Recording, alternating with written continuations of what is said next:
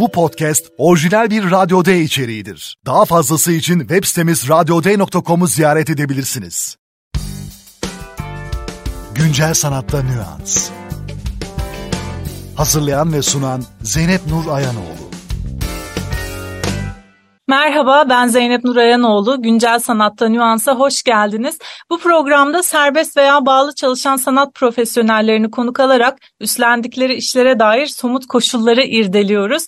Güncel sanat dünyasında kim nerede nasıl ne yapıyor, hangi yönleriyle ayrılıyor ve kesişiyor gelin beraber bakalım. Bugün konuğum gazeteci ve sunucu Elif Bereketli. Hoş geldin Elif nasılsın? Merhaba, hoş bulduk. İyiyim, çok teşekkür ederim. Sen nasılsın?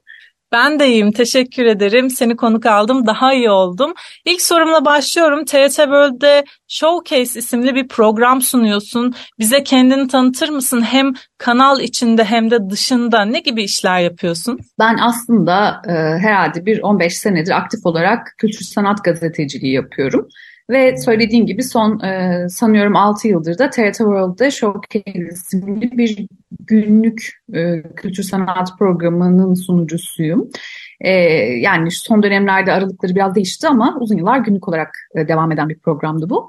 E, televizyonculuk biraz daha yeni benim için. E, uzun süredir de değişik formatlarda gazetecilik yapıyorum. Ben kendimi hala yani sunucuyum elbette, işte editörlük yaptım elbette, çevirmenlik yaptım elbette ama bence gazeteci her zaman e, kendi işimi tanımlarken en rahat ettiğim e, sözcük oluyor. İşte yani bir şekilde ben güncel ya da geçmişteki kültür sanat gelişmelerini, işte sanat tabii ki, siyaset her zaman e, ve sosyoloji bağlamında bu perspektiflerde işleyip gerek okura gerek e, izleyiciye sunuyorum. İşim bu benim. Bu bahsettiğin sunma çerçevesi geniş bir çerçeve elbette. Bu kapsamda hangi görevleri üstleniyorsun? E, projeye göre değişiyor. O projedeki rolüme göre değişiyor. Şimdi eğer TRT World'daki programdan söz ediyorsak ben e, bütün editoryal sorumluluk benim üzerimde değil. Fakat elbette bir sunucunun e, editoryal e, müdahalesi ve editoryal e, katkısı yatsınamaz elbette.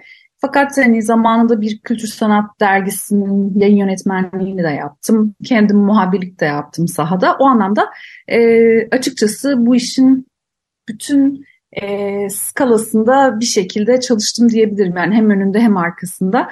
E, böyle yani şu anda yine böyle çok tanımlı alanlar değil galiba. Ama e, her şeyi yapıyorum diyebilirim hem bir ekran yüzü olarak hem de mutfakta çalışmış bir kişi olarak bu işler ve üstlendiği kimlik yaşamının ne kadarını kaplıyor? Yani aslında bir anlamda kültür sanat çalışanları olarak şanslı olduğumuzu düşünüyorum. Çünkü çoğumuz zaten e, işte sergilere gitmekten, zaten sanatla ilgili okumalar yapmaktan, e, belli işte filmleri izlemekten, e, müzikleri dinlemekten keyif alan insanlarız ki bu işleri yapıyoruz nihayetinde.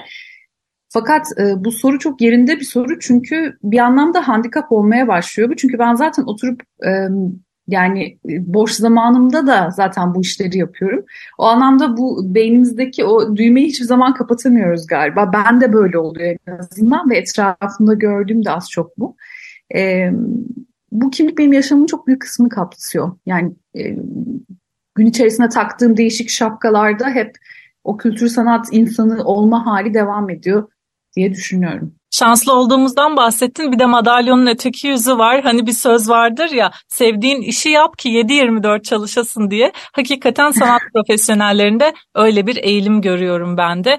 Peki bütün bu bahsettiklerinin içinde işlerinin en çok seni entelektüel olarak meşgul eden, Emek yoğun tarafı nedir? Bu arada demin söylediğinde bir e, şey olarak e, daha esprili bir tarafından bakarak herhalde şey de denebilir. Yani sevdiğiniz işi sakın yapmayın ki 7-24 çalışmayın da denebilir. Çünkü hakikaten hani kültür sanat dünyasının e, en büyük problemi herhalde. İşte yüksek ücretler neredeyse hiçbir zaman söz konusu değil e, işin en tepesindeki insan da olsanız, e, yeteneğiniz cümle aleme e, aşikar da olsa durum bu oluyor. Hem de çok da fazla çalışıyoruz ve mesaimiz olmuyor çoğu zaman. O yüzden hem, hem çok iyi hem çok kötü.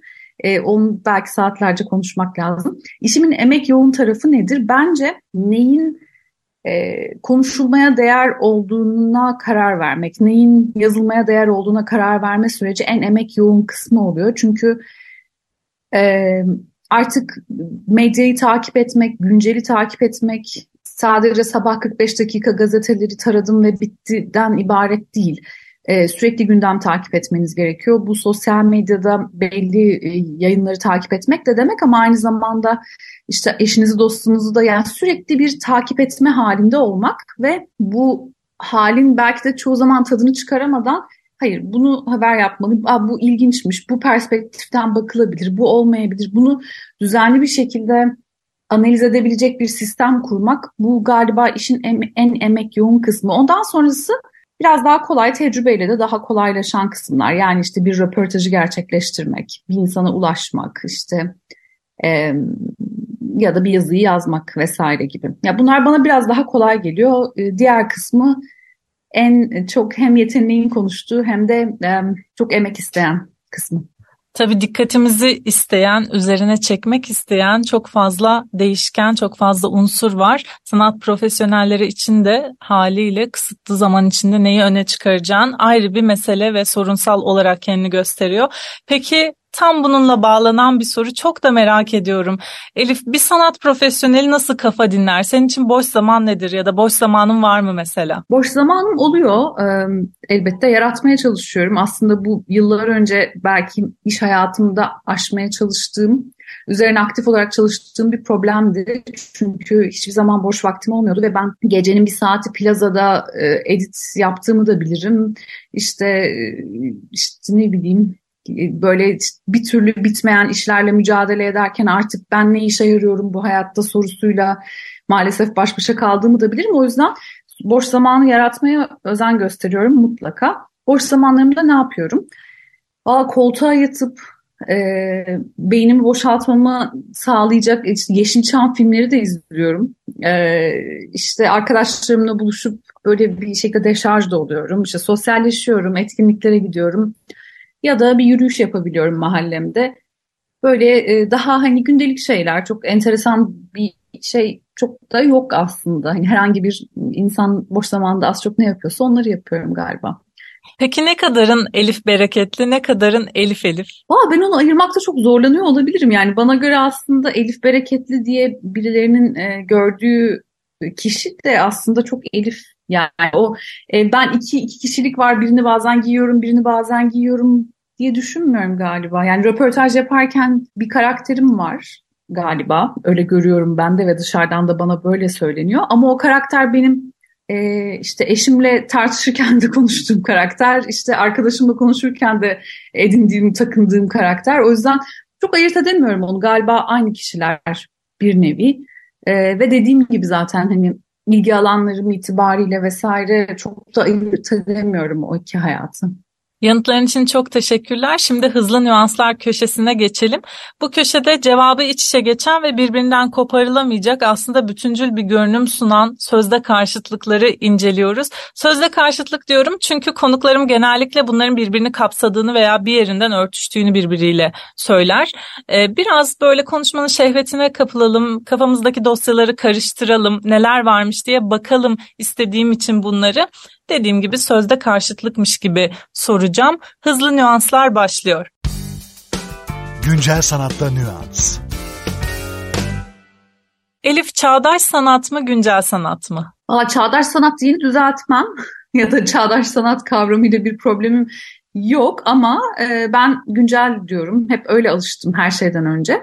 E, ama bir yandan da e, bence çağı paylaşıyor olmaktansa günü paylaşıyor olmak bana daha anlamlı geliyor. Yani paydaşlığımız gün üzerinden gibi hissediyorum bir yandan. Bir yandan da tabii bir argüman yani popüler bir argüman herhalde Türkiye Cumhuriyeti tarihinde çağdaş sözcüğünün anlamlarının e, ne olduğu ve bazen belki mesnetinin dışına uzandığı bazen çok artık yüklü bir kelime haline geldiği yönünde elbette. Bir yandan da hakikaten e, böyle gördüm yani işte belli başlı insanlar hep böyle kullandılar bir dönem. Ben de onların devamı olarak hani böyle e, alışkanlık olarak güncel sanat dedim hep. Hatta ben bir dergi çıkarıyordum. E, bir Sabit Fikir diye bir e, edebiyat dergisi. o zaman e, güncel edebiyat diye bir alt başlık bulup hani konumuz bizim güncel edebiyat olsun demiştik ve güncel kelimesi o dönem edebiyat dünyası elbette sözcüklerle çok farklı bir yerden ilişki kuran bir dünya. Çok sorgulamışlardı bunu ama ben güncel sözcüğünü seviyorum. Hem gazetecilik e, için anlamlı buluyorum hem de güncel sanat evet bence paydaşlığımız güncellik üzerinden. O yüzden benim içime siniyor. Kurumsal mı kolektif mi? E, bu bölümü sunarken söylediğim yere geliyoruz yani. Bunlar bence e, birbirinin zıttı değil ve ikisinin de iyi ve kötü taraflarını da görüyorum elbette. Kolektif olanın ben besleyiciliğine çok inanıyorum. Özellikle iletişim ve sanat gibi alanlarda kolektif olmadan yapılan hiçbir iş tam olarak e, tatlı değil gibi geliyor bana. Ben en azından kendim içerisinde olduğum süreçlerden söz ediyorum. Ama zorluklarını da görüyorum. Ee, yani o yüzden kurumsalın bazı sistematiklerini de faydalı buluyorum diyeyim. İkisi de aslında ama illaki seçmek zorundasın Elif şu anda dersen e, tabii kolektif olan derim. Belirsiz mi tanımlı mı? E, belirsiz. Çünkü yani ben zaten yapı itibariyle tanımlamaya, e, sınıflandırmaya ve anlamaya çok düşkün biriyim. Yani sürekli anlamlandırmak, bir anlam vermeye çok düşkün biriyim. Hem de yatkın da biriyim. O yüzden e, belirsizlik bir nevi benim kafamın panzehiri gibi oluyor. Yani bana iyi geliyor galiba. Bu arada tabii çok korkutucu olduğunu kabul ediyorum bir anlamda. Ama e, belirsiz olanın içerisindeki kaosla mücadele tatlı bir yaratım süreci bence. Kapsayıcı mı, kesişimsel mi? Yine kapsayıcılıkla bir derdim yok. E, kapsayıcılık elbette e, pek çok anlamda da lazım. Yani kapsayıcı olan olmadan kesişimsel olan nasıl olabilir bilmiyorum bir yandan ama yine de bana daha yakın hissettiren kesişimsel burada galiba. Çünkü heyecanlı bir tarafı var.